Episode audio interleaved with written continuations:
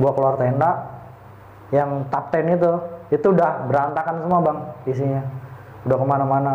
Terus gua ngeliat cangkir yang dari yang buat ngopi tuh cangkir kaleng Hmm. itu pengok semua. Nah gua ngerasa ada yang nyebrang. Nyebrang kali tuh duduk, duduk, duduk, empat orang. Tapi tinggi tinggi perasaan gua saat itu gitu. Tinggi tinggi empat orang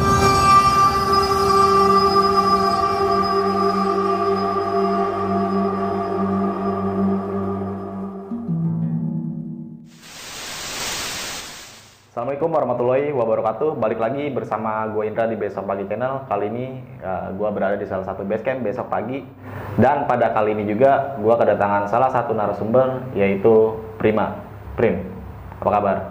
bahaya bang Prima ini uh, salah satu teman gue yang berlokasi lumayan agak jauh nih jarak rumahnya. Rumah lu di, di Jawa- eh, Jakarta Barat Cengkareng. Jakarta Barat, Cengkareng. Eh, Sebelum masuk ke cerita, lu mau ngasih kisi-kisi nggak sih Prim tentang cerita pendakian lu di Argopuro? Eh, jadi itu gua ngerasain hal ganjilnya itu waktu di Cisentor Hmm. sama Sabana Lonceng sama di Cemoro Limo. Oke. Eh, terus eh, kenapa gua da- mau datang ke sini jauh-jauh dari Cengkareng karena setelah gua ngelihat ceritanya Bang Umang yang di Argopuro yang dia rescue sama ceritanya Om Heru Hmm. Om Heru. Jadi relate banget sih Hmm. yang si kalau nggak salah Bang Umang itu ngeliat kayak yang sosok kayak naga gitu kan Hmm. di Cikasur dan Om Heru yang bilang kayak ada kayak kayak dia megang gitu kayak lembek-lembek gitu dan dia ngaku itu naga kan. Terus Om Heru juga bilang ada kakek kak- kakek sama nenek yang tinggi gitu. Hmm. Itu relate banget sama yang gua alamin di Cisentor Oke. yang ada kayak gua ngerasa kayak pendaki nyebrang gitu di sungai nyebrang terus suara langkah kakinya tuh hilang di belakang tenda temen gua gitu. Itu gua ngerasanya ada empat orang gitu Ya itu sosoknya tinggi besar ya. Mm-mm. Oke. Mungkin bagi teman-teman bahwasannya cerita yang pengen diangkat Prima ini bukan untuk menakut-nakuti kalian semua, tapi mungkin banyak yang pesan-pesan dan nilai-nilai positif yang bisa kita ambil. Oke, tanpa berlama-lama dan untuk mempersingkat waktu, mungkin kita langsung aja masuk ke cerita.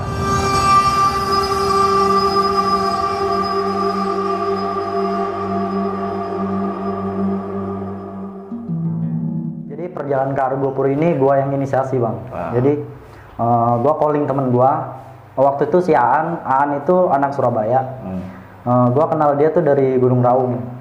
Dari Raung, terus gua ke Surabaya, ketemulah kita bikin base di sana. Eh, terus Aan ke Jakarta, gua jemput, gua temuin pas di Pecel Lele, gua bilang, "An, kayaknya Argopuro asik nih gitu." Ah. Ya udah Bang, gas kata dia.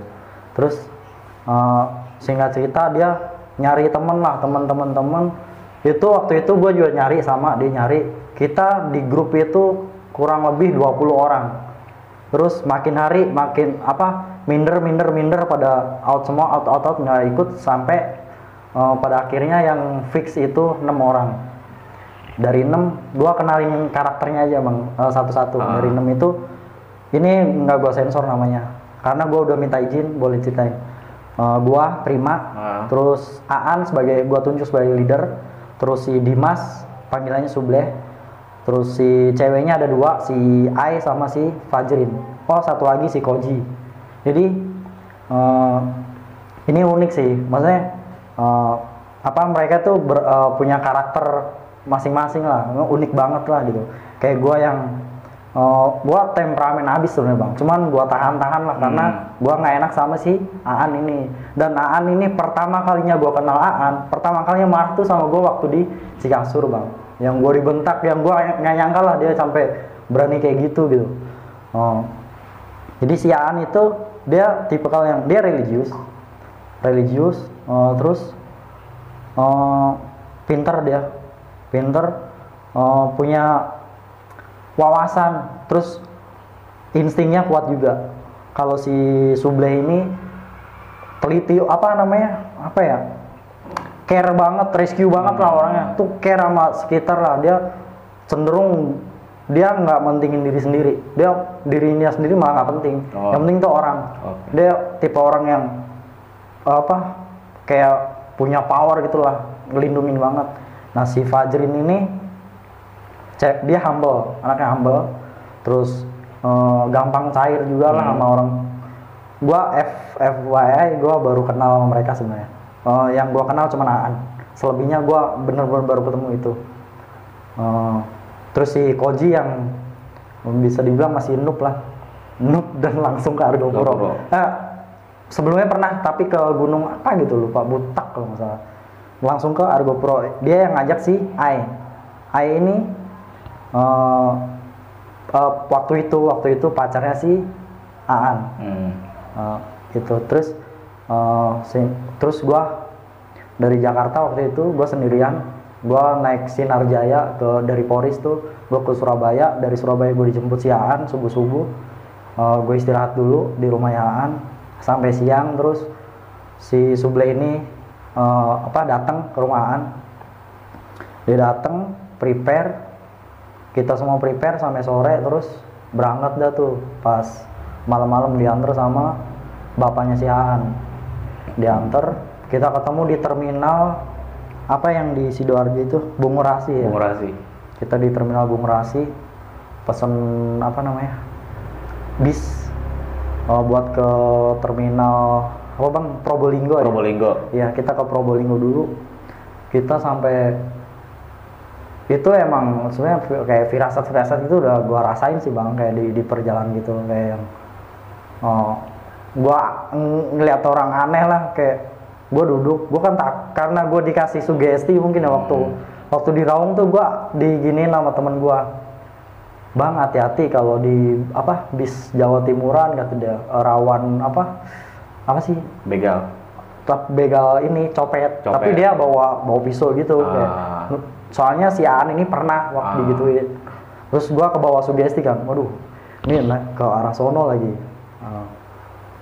Terus di sam- di samping gua percis itu bener kayak apa bu- eh, buka bukan temen-temen gua gitu. Temen gua kan depan yang dua ini cewek terus yang lainnya di belakang kan. Jadi samping gue ini bener-bener orang lain gitu yang kayak dia cengar cengir senyum senyum kayak apaan sih? Nggak jelas.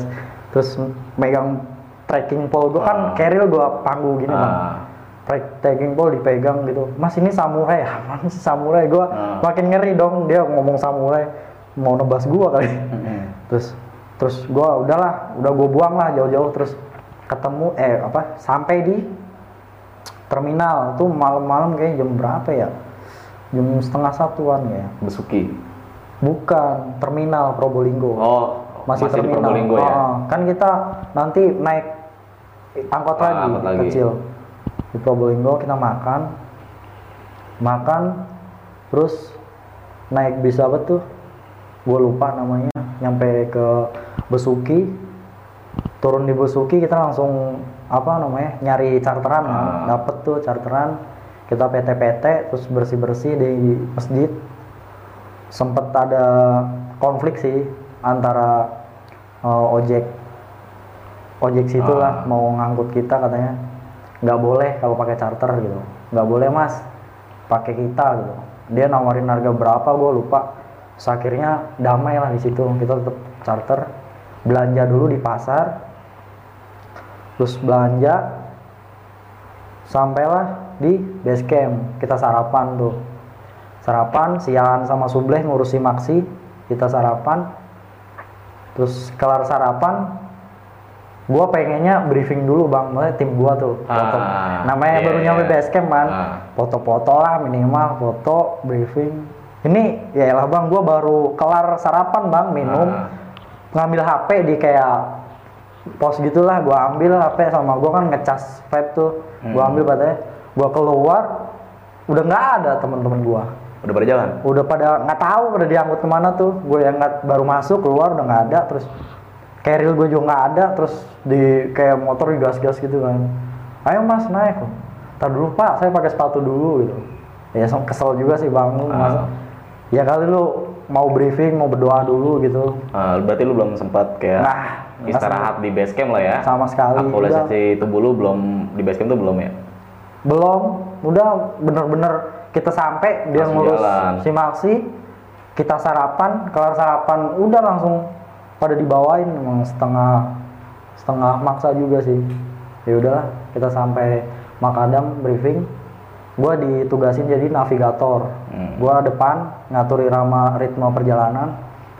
Eh, kan itu baru kenal ya bang. Gue kayak masih adaptasi lah sama Iya, mereka masih, masih canggung lah ya. ah, gue jalan jalan ya, si Subleh jadi swiper. Eh, Aan di tengah dia. Terus jalan hujan tuh bang. Belum mata air satu hujan hujan. Hujan jalanan licin kan itu trek bekas kayak motor gitu ya Ah. jadi ngebentuk gitu kan Iya. kayak arit kayak sungai gitu kan. Ah. nah gue jalannya kalau di samping kepleset Iya. gue milih tengah itu Tengah. jadi gue tapakin tuh satu satu pokoknya gigit banget lah itu sepatu gue satu satu satu pas gue melengos belakang lah pada nggak ada nih anak pada ke mana kan itu sih di situ sebenarnya kayak gue pengen minta maaf juga sih kayak hari pertama itu mereka yang eh, yang selainaan ya itu kayak pada kesel sama gue mungkin mereka udah netting duluan lah kayak Ah. ini apaan sih anak? Meninggal-ninggal rombongan gitu. Ah. itu ada yang ngasih tahu gue bang itu belakang rombongan lu ya bang gitu. Ah. emang kenapa? Pada jatuh langsung gue turun. Gue turun tuh. Gue turun nyamperin mereka. Gue samperin ketemu. Nah emang pada lagi pada jatuh gitu bang bubrak bubrak terus gue kayak bantuin gitu kan. Gue bantuin eh, kayak langsung si Dimas ini si Subleh langsung ngomong gini. Eh sebelum Dimas si Anu bang lu bangsat tuh bang. Bangsat lu. Gitu kan terus kayak bro nih si An kenapa? Terus si Subleh ngomong oh, bang jalan aja bang.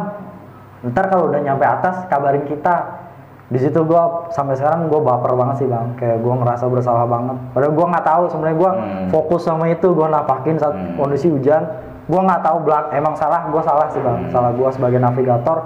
Harusnya gua melangkah ngelihat ke belakang. Gua nggak fokus pas ke belakang udah nggak ada pada nggak ada. Ternyata pada jatuh itu. Hmm. terus kita jalan lagi sampai ke mata air satu. Mata air satu ma- udah ada yang camp cuman kita mutusin buat lanjut. Ah. sebenarnya si Suble itu udah bisikin gua di base camp. Bang nanti kalau emang waktu masih cukup terus stamina masih men- apa masih ada kita tembak Cikasur ya. Ya udah boleh tergantung anak-anak gitu. Eh, ternyata nyampe mata air satu aja itu udah siang udah jam berapa ya? Jam du, setengah duaan itu hujan bang. Hujan terus pokoknya. Kita lanjut. Kita nyari air kayak nggak dapat apa gimana gitu si An yang turun kan. Karena kita masih punya stok air udahlah lanjut gitu. Ke mata air dua, Dua. hujanan nah itu bang.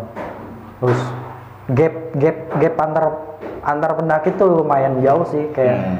gua belakang gua itu si Koji. Enggak kalau gua sama si Koji ini nempel. Hmm. Koji belakang gua terus. Nah Koji sama si A ini gapnya lumayan jauh kayak sekitar oh 50 meteran lah. Hmm. 50 meter. Nah si A ini depannya si eh, apa? Si Aan leadernya. Dia pada waktu itu kan it- dia ceweknya. Jadi di apa bener-bener di Jaga lah ya. ah, jaga banget. Terus paling belakang sih jadi si Suble ini dia tuh kayak cedera gitu loh. Dia mereka ini vakum eh, si Suble terus si Ai sama si Fajrin vakum itu udah setahun lebih. Yang di mana lu setahun vakum terus naik gunung tuh kayak gimana sih badan lu? Hmm. gitu. Nah ternyata si Suble ini pernah cedera di Gunung Slamet. Dia pernah di kayak ditandu gitu dievakuasi karena dengkulnya. Jadi kayak kan gua nggak tahu itu. Jadi itu kayak mungkin ya mungkin eh, beban pikiran buat Siaan juga. Hmm. jadi mereka itu mereka emang sahabat kental bang. Kayak oh si Suble apa? Siaan itu kayak mikirin Suble gimana kuat nggak? Yakin nggak? Yakin gitu. Emang dari rumah Siaan tuh ditanyain terus. Dia kayak pakai apa sih? Gua nggak ngerti kayak kayak koyo gitu tapi Ah. panjang bang. Ah. kayak di dibentuk-bentuk gitu lah. Panjang gitu di dengkulnya kiri kanan. Dia paling belakang kan badannya gendut tuh paling belakang. Dia paling belakang depannya si Fajrin jadi gua depan terus tuh sama si Koji nempel terus. Sesekali gua berhenti nungguin mereka ketemu tuh. Kita udah ketemu terus kita jalan lagi Ah. lanjut lagi.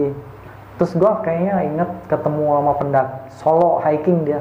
Pendaki dari Solo kalau nggak salah. Dari Solo ya dia sendirian. Kayak dia awalnya pengen gabung kayak pengen bareng gitu ya. Karena mungkin ngeliat tim gua lama terus dia cabut duluan, Cabut duluan. kayaknya terus eh, sampai tuh gua di mata air dua. Mata air dua gua duluan tuh sama si Koji. Gua langsung cari lapak gua taruhin keril karena kan tenda. Jadi si Dimas ini bawa tendanya. Yang bawa si Dimas sama si Aan. Dia masih di Hmm. belakang. Gua cuman bawa flysheet kayak se- apa logistik segala macem gitu sama si Koji kan. Gua taruhin dulu keril biar nggak dipakai orang kan. Hmm. Eh, gue langsung turun ngambil botol kosong langsung nyari mata air tuh. Pas gue turun di sungainya ternyata kering. Ternyata kering kata orang katanya di bendung apa gimana gue nggak ngerti. Gue dapat air dikit banget dan itu keruh kan akhirnya kita harus filter. Kita masak tuh di situ. Di situ sebenarnya anak-anak udah frustasi sih. Baru naik udah kayak apa mungkin baru kenal satu terus ditambah gua yang tadi ninggal itu terus mereka jatuh gitu. Mungkin di situ udah stres lah udah tekanan. Sampai ada yang nyelotok dia apa nyalain sinyal gitu. Hmm. nggak ada sinyal sih pengen pengen ngubungin mama kata si Fajrin kan. Terus si Ai tuh gini ah gara-gara Bang Prima nih gitu. Nyasar sampai sini kata dia coba kalau nggak ngikutin dia udah enak nih rebahan kata dia di rumah terus kayak nyalain gua tahu sih bercanda cuman kan ya di situasi kayak gitu kan gua mencoba buat eh, koreksi diri juga lah Hmm. mungkin mungkin inilah cara mereka buat negor gua kali gitu Hmm. gua agak sedikit baper sih gitu kita terus masak masak makan belum ada belum maksudnya belum ada kehangatan lah di situ. Di tim gua masih masih kayak membaur gitu lah masih adaptasi. Terus pas kita beres packing foto-foto oh iya. Jadi logistik gua itu lebih bang. Eh, buat jadi buat lima hari dikasih spare sehari. sehari. spare sehari ini ternyata masih lebih berasnya itu eh, sekantong dua kantong plastik masih lebih. Nah gua kan itu yang itu kan dibagi. Hmm. nah daripada si suble ini keberatan tasnya gue inisiatif buat bleh sini bleh coba gua tawarin tetangga kali aja ada yang kurang. Oh. gua ketokin semua tenda sampai jauh tuh. Nggak ada yang maksudnya nggak ada yang kurang emang mereka malah rata-rata emang pada lebih. Terus nggak ada bleh. Terus ya udahlah gua buat apa ini satu ke subleh oh, kita tinggal aja nih di bawah pohon di pinggir jalur kali aja Hmm. ada yang kurang dia ambil itu gitu terus udah tuh ditaruh kita beres-beres. Gua oh, ketemu ada orang dua orang lewat. Jadi oh, udah tua bang udah tua. Dia pakaiannya kayak pengembara zaman dulu gitu kayak pendekar zaman dulu. Jadi kayak baju apa bajunya putih putih kayak putih lusuh gitulah. Terus pakai ikat kepala batik gitu. Terus celananya yang celana silat gitu yang Hmm. ngatung gitu kan. Dia sama temennya temennya dia kayak bawa tongkat terus di kayak gembolan gitu sih Hmm. kayak nggak bawa carrier nggak bawa apa. Dia cuman gitu doang nggak bawa jaket. Itu pakainya bisa dibilang oh safe lah ya.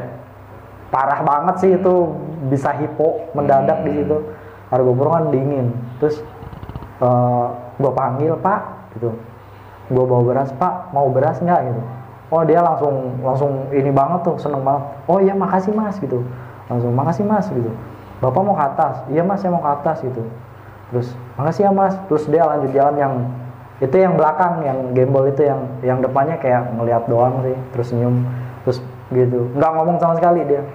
Gue juga nggak tahu dia orang mana dari setilanya kayak pakainya kayak gitu orang mana gue nggak nggak bisa lihat. Terus dari dialeknya juga gue nggak tahu karena cuman ngomong makasih mas makasih mas gitu doang. Dia lanjut. Kita lanjut ke Cikasur. Kita trek. Itu lumayan agak lama sih. Dari Cikas ke Cikas kita start jam berapa ya? Jam sembilanan kayaknya. Jam sembilan sampai Cikasu itu udah sore banget. Udah jam setengah enam. Hmm. dan itu hujan. Kita sepanjang jalan tuh nyampe di Sabana satu apa ya? Hmm, sabana kecil, sabana besar, di apa Sabana besarnya ya yang Sabana besar itu yang Ilwa sama habis itu keluar Cikasur tuh. oh itu ya Sabana besar itu yang banyak ketemu banyak apa Ah, merak. Bukan nggak gue nggak Enggak ketemu ketemu merak lo. ini apa namanya monyet yang hitam lutung lutung Oh, lutung iya ada lutung. banyak banget tuh Ah. terus agak ngeri juga sih di situ Kalau lutung misalkan lutung terus predatornya lutung apa gitu misalnya ada babi predator babi Hmm. apa mendingan udah lah nggak usah lama-lama cabut kita rest di situ cabut jalan. Itu gapnya emang jauh sih bang. Hmm. karena si Suble itu kan dia kayak jalan kayak nahan beban gitu. Tapi dia nggak mau kayak dikurangin gitu ya nggak Hmm. mau. Sa- si Aan kan sering bleh sini bleh gitu. Bleh sini bleh gitu. Itunya apa frame apa nggak usah gitu. Udah dibawa. Dia yang gue bilang tadi Suble itu orang yang nggak pen- mentingin diri sendiri. Hmm. dia tuh diri sendiri nggak penting yang penting lu semua lah aman gitu. Dia selalu kayak gitu. Terus dia jalan paling belakang lama banget. Gap kita gapnya juga jauh-jauh itu waktu di Cikasur gua sama si Koji itu sama si Aan sekitar 20 menitan lah. Lumayan jauh lah bang. Lumayan jauh. 20 menit. Gua lewat Cikasur lewat sungai Kolbunya. Hmm. terus gua agak lama di situ karena gua emang sengaja nungguin sih. Gua ngisi botol semua ngisi botol sambil foto-foto terus nungguin mereka juga kan terus datang tuh tahu dari jalur mana tuh dia kayak muter gitu di atas Ah, wah.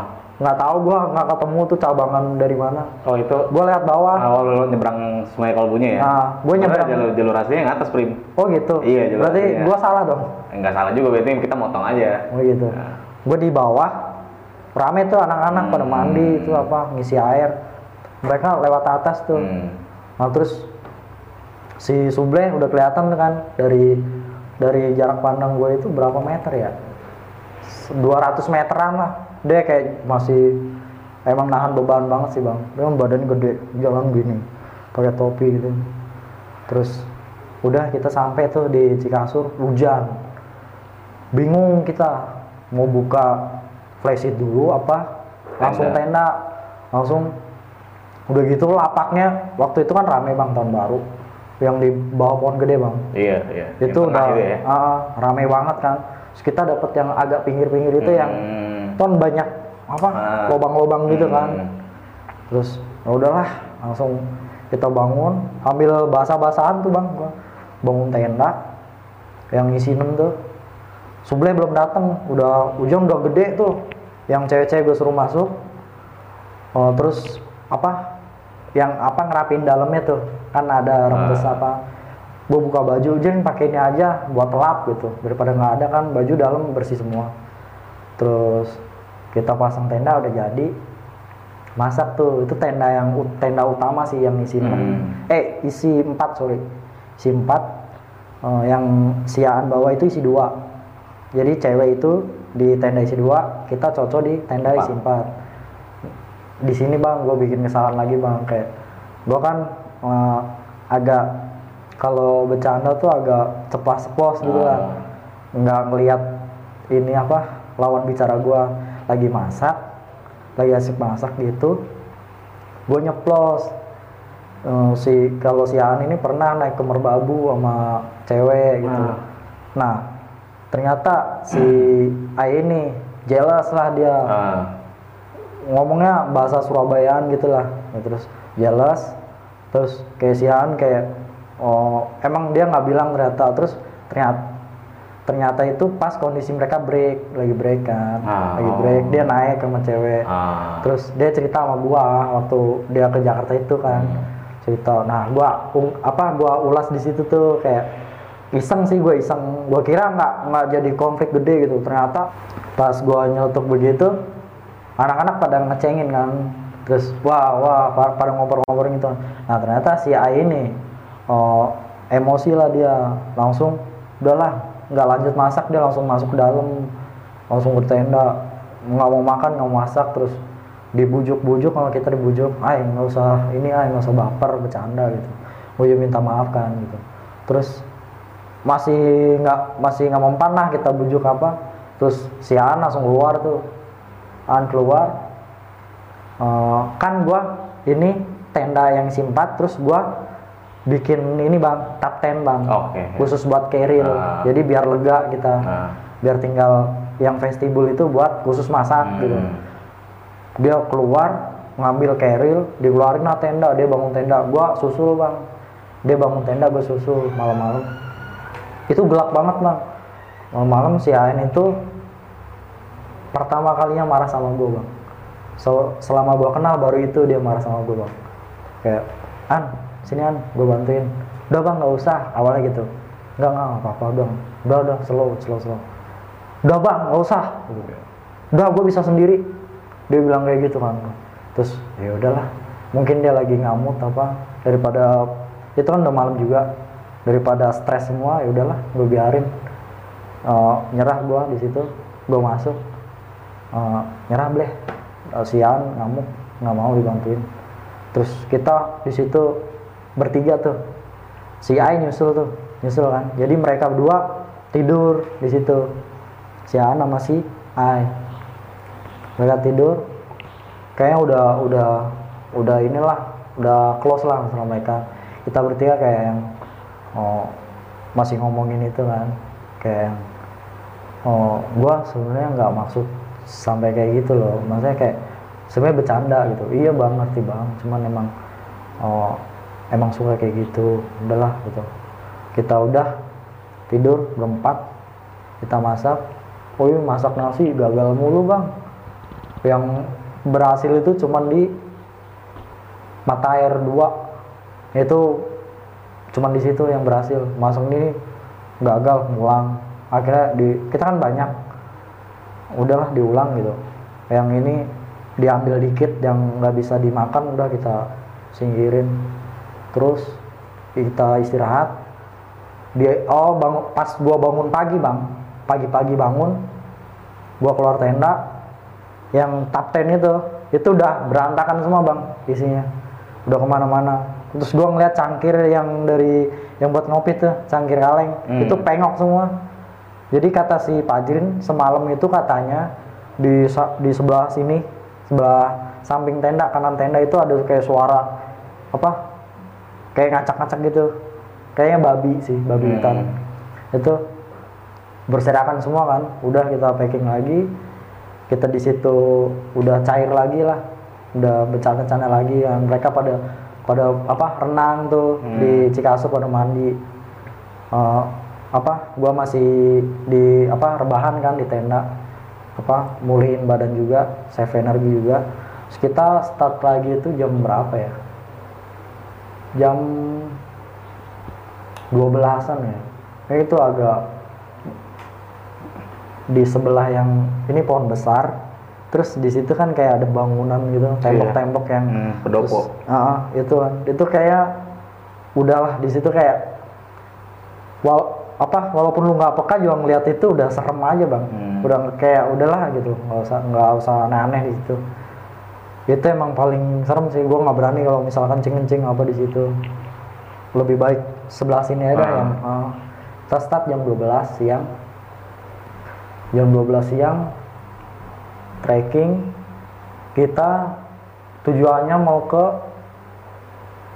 Rawambik. Rawan big. tapi nggak nyampe. Kita udah sore banget udah jam 5an kita nyampe ke Cisentor itu jam 5 hampir maghrib lah. Santai-santai dulu lah ketemu sama rombongan dari Jember Jember ya. Hmm. Jember apa Jombang ya? Jember ya. Mereka ngopi-ngopi mereka lanjut. Terus kita bangun tenda. Udah tuh gua mandi di situ di Cisentor yang gua bikin tendanya tuh di sebelah ini bang apa yang pinggir kali percis Oh, iya. Oke. jadi di situ kan kayak Ada ada, kayu melintang. Ah, ah. iya kayu melintang di bawah Ah. situ itu kan ada pendopo tuh Hmm. ada shelter lagi lu kalau ngeliat itu kayak ada yang Iya. ini gak sih kayak dia tuh cuman gitu doang tapi Hmm. kayak Auranya beda lah. iya kan oh enggak lah udah lah nggak nggak usah pokoknya pandangan tuh selalu tertuju ke situ gitu. Hmm. kayak ada sesuatu yang merhatiin lah. Satu dari situ yang satu tuh dari sono bang yang sebelah sono tuh. Oh, yang bukit-bukit. Ah, ah, Hmm. itu tuh. Nah gua kan di yang kayu melintang itu gua sebenarnya ngeri bang. Ngerinya tuh kalau kayu rubuh tapi enggak sih kuat. Sebenarnya gua nggak bisa tidur ya gara-gara mikirin itu kayu. Kayu tuh kalau rubuh itu kan nimpak langsung tuh. Hmm. udah tuh end semua kita. Kita mandi masak nah di sini bang di Cisentor oh, kenapa gua berani ke sini terus apa apa kontak lu ya semalam langsung pas gua ngeliat si ceritanya bang Umang sama ceritanya Om Heru Hmm. itu kayak relate banget gitu Hmm. kayak berkesinambungan banget gitu Hmm. apalagi Om Heru yang bilang dia di puncak yang dia terperosok Hmm. kan dia dicerukan gitu kan selama yang dia bilang cuman berapa 13 jam atau berapa ternyata dua hari Hmm. yang dia ketemu sama kakek Hmm. nenek itu yang apa badannya tinggi. Nah gua eh, gini di Cisentor selesai beres makan. Emang kita waktu itu habis makan tidur bang. Nggak ada kayak games apa curhat-curhat enggak ya curhatnya pas masak itu Ah. canda-canda makan udah tidur. Dan anehnya tuh gua selalu tidur yang paling terakhir dan yang paling nggak bisa tidur. Gua tuh gua anak-anak tuh pada ngorok semua pulas oh itu jam berapa ya gua perkiraan gue itu jam 2 jam 3 karena kan pernah nggak sih lo kayak tidur yang tidur tapi lu sadar Iya. Nah, gue ngerasa ada yang nyebrang. Nyebrang kali tuh, empat orang. Tapi tinggi-tinggi. Perasaan gue saat itu gitu. Tinggi-tinggi empat orang. Bruk, bruk, bruk, bruk, jalan. Terus berhenti di, ini tenda gue nih. Hmm. Isi empat. Terus ini depannya tenda si Aan nih, isi dua. Jadi gini, manjang. Bruk, bruk, bruk, bruk. Dah, dia suara langkahnya tuh hilang di belakang tenda si Aan. Yang depan pos. Masih agak jauh sih, agak naik dikit Ah. tuh pos Ah. udah kayak udah hilang kayak gua kayak ngangeroin juga kan kayak setengah sadar setengah udahlah gitu paling pendaki pas gua sadarnya itu pas subuh kan gua bangun manasin air buat bikin kopi buat anak-anak sama teh hangat oh iya emang jam ini jam berarti jam 2 dong. berarti nggak mungkin itu pendaki gitu. Nggak mungkin pendaki dan ngapain malam-malam trekking itu subuh gitu. Hmm. dan ya udahlah gua udahlah gitu. Sugesti. Terus eh, kita lanjut lagi tuh sekitar jam berapa ya? Pagi masih pagi jam sembilanan lah gitu. Foto-foto makan sarapan kita trekking lagi ke Rawambi ke Rawambi itu kayak lumayan sih bang itu treknya kayak naik-naik dikit Ah. gitu terus melipir tebing-tebing gitu ketemu itu lutung Ah. yang monyet hitam Ah. banyak banget itu terus sampai di Rawambi jam 12 siang ya kita rest gue nyari air ini sih yang gua nggak suka sih bang kayak eh, adabnya pendaki gitu makanya kalau mau BAB Hmm. atau itu udah sebenarnya udah ditanemin lah sama orang kita Hmm. orang tua kita yang Hmm. dulu jangan sembarangan lah itu apalagi mata air gua pas turun itu ini Rawambi yang sebelah sini nih Rawambi Hmm. nih sebelah sini gua turun nyari air itu masih ada ini Kotoran. tai tai tai Ah. ada tokai terus ada kayak tisu basah gitu Ah. bekas tembok masih di situ kan gua naik lagi gua kesel sih di situ mungkin eh, apa itu sih nggak apa gua karena gue emosi mungkin ya gua ngomong banget apa ngomong jorok lah Hmm. terus pas gua naik begini nyenggol namanya kalau lu tahu apa jancuan Ah, jancu. itu gokil kayak kesetrum banget ya bang Ah. Kesenggol se, seda- se, Iya. se- apa satu duri doang padahal Ah. gua truk gitu itu rasanya kayak kesetrum banget rut gitu sakit banget sakit tapi nggak lama sih yang panas gatel nah udah kita rest kita mau apa musang pandan apa Hmm. segala macem lah gitu situ monyet lutung tuh masih banyak sama burung burung jalak Hmm. burung jalak tuh banyak dikasih makan sama si Subleh tuh Subleh kan orangnya kayak suka lah sama kayak gitu gitu Hmm. kasih makan. Terus kita lanjut lagi ke Sabana Lonceng. Itu start jam berapa ya? Kita nggak lama sih di situ sejam doang. Pas setengah satu ya jalan. Nah pas pas dari Rawambi ini yang navigatorin tuh si Aan. Jadi gue di belakang Aan. Belakang Aan. Nah si Anu ini jalannya cepet banget bang. Hmm. gua nggak bisa kayak nggak bisa nggak bisa inilah ngimbangin. Gue emang dia jalan terus gue cari wah kejar nggak dapat nggak dapat terus sampai di kayak kan sahabat apa kayak apa dari apa namanya. Raumbi itu kan kayak naik naik gitu bang. Nah, naik naik terus ketemu lu ketemu percabangan gak sih temu cabang kita lewat melipir-melipir bukit kan Heeh. Nah, gue di situ kayak kayak itu dipalangin apa sengaja dipalangin apa emang ranting sih gitu. Hmm, Tapi ada jalur bang, iya tapi dipalangin kan terus gue kayak masuk gitu. Wah nggak apa nggak berani gue nggak berani nerusin kan gue ngejaran. Jadi gap gue sama Aan tuh lumayan jauh bang, 15 menit. hmm. Terus gap gue sama rombongan belakang juga lumayan jauh juga, nggak kelihatan. Terus gue di situ berhenti agak lama tuh. Terus akhirnya ketemu lah sama si Ai. Terus kita jalan, Mas An mana gitu? Nggak tahu kayaknya udah di depan deh. Terus ternyata gue lihat di atas An lagi nungguin, lagi duduk gitu santai. Kita jalan lagi, jalan agak lama sih itu, agak lama terus sampailah ke Sabana Lonceng. Sampai Sabana Lonceng itu udah Oh itu hujan bang, waktu perjalanan dari Rombi Rombi ya kita sempat keluarin mantel. Oh hujan mulu lah pokoknya tiap hari tuh sedihnya di situ. Hujan terus lemes juga kan, hujan. Jadi gua pakaian tuh dari basah kering dah. Gua pakai itu terus selama enam hari tuh pakai itu terus. Jadi khusus trekking gua pakai ini. Hmm. Selesai gua jemur, kering gua pakai.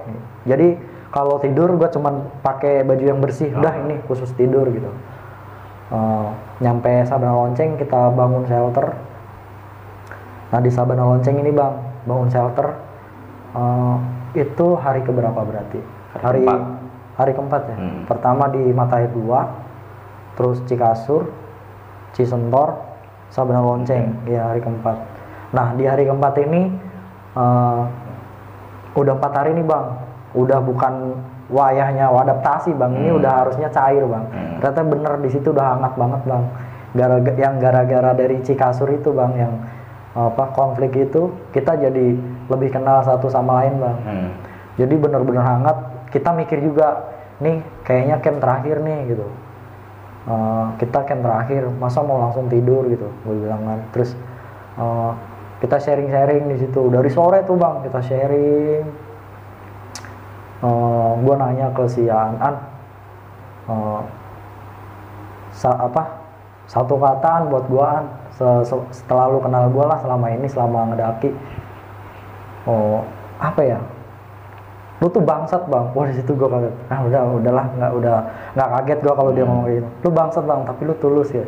Kayak gue maksudnya gue hal kecil tuh gue inget sama mereka. Kayak yang si Fajrin kayak yang dia selalu sharing tentang uh, emaknya apa ibunya gitu yang waktu kita ngambil apa selada air Hmm. di Cikasur pagi-pagi uh, dia bilang apa kalau ibunya suka masak apa belanja selada air dan itu harganya lumayan mahal gitu. Terus kayak si A yang yang dari base camp aja dia udah bilang pokoknya nanti kalau di atas uh, kita jangan bahas profesi ya gitu. Eh gua salut sih itu bagi sebagian orang kan profesi itu privasi bang Hmm, nggak semua orang pengen profesinya diketahui kan Hmm. Terus si Koji ini orangnya religius banget bang. Dia tuh eh, anak apa? Dia kuliah di Surabaya, orang dari Jember. Dia santri juga. Di Surabaya itu dia jadi marbot masjid bang. Hmm. Jadi dia tuh selalu setiap training tuh selalu bawa ini apa? Counter digital. Jadi dia selalu tasbih digital lah. Hmm. Yang gue lihat itu udah puluhan ribu dia apa selawatan gitu lah. Dia religius banget pokoknya orangnya tapi dia paling ngeselin di antara tim kita tuh paling ngeselin Koji Hmm. gitu. Jadi yang sering buat kita bahan apa bahan ceng-cengan lah yang paling doyan makan juga. Tapi dia pinter masak bang. Hmm.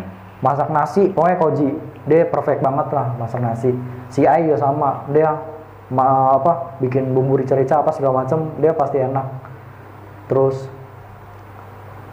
eh, kita sharing-sharing kayak si Subleh tuh Subleh ngomong bang menurut lu kalau orang yang nggak pernah mentingin diri sendiri yang selalu tapi selalu memikirkan kepentingan orang lain gimana bang?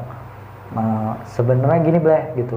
Lu nggak salah gitu. Tapi lu punya hak buat bahagia bleh lu mikirin kebahagiaan orang tapi lu nggak pernah mikirin kebahagiaan lu. Padahal itu kan hak lu gitu.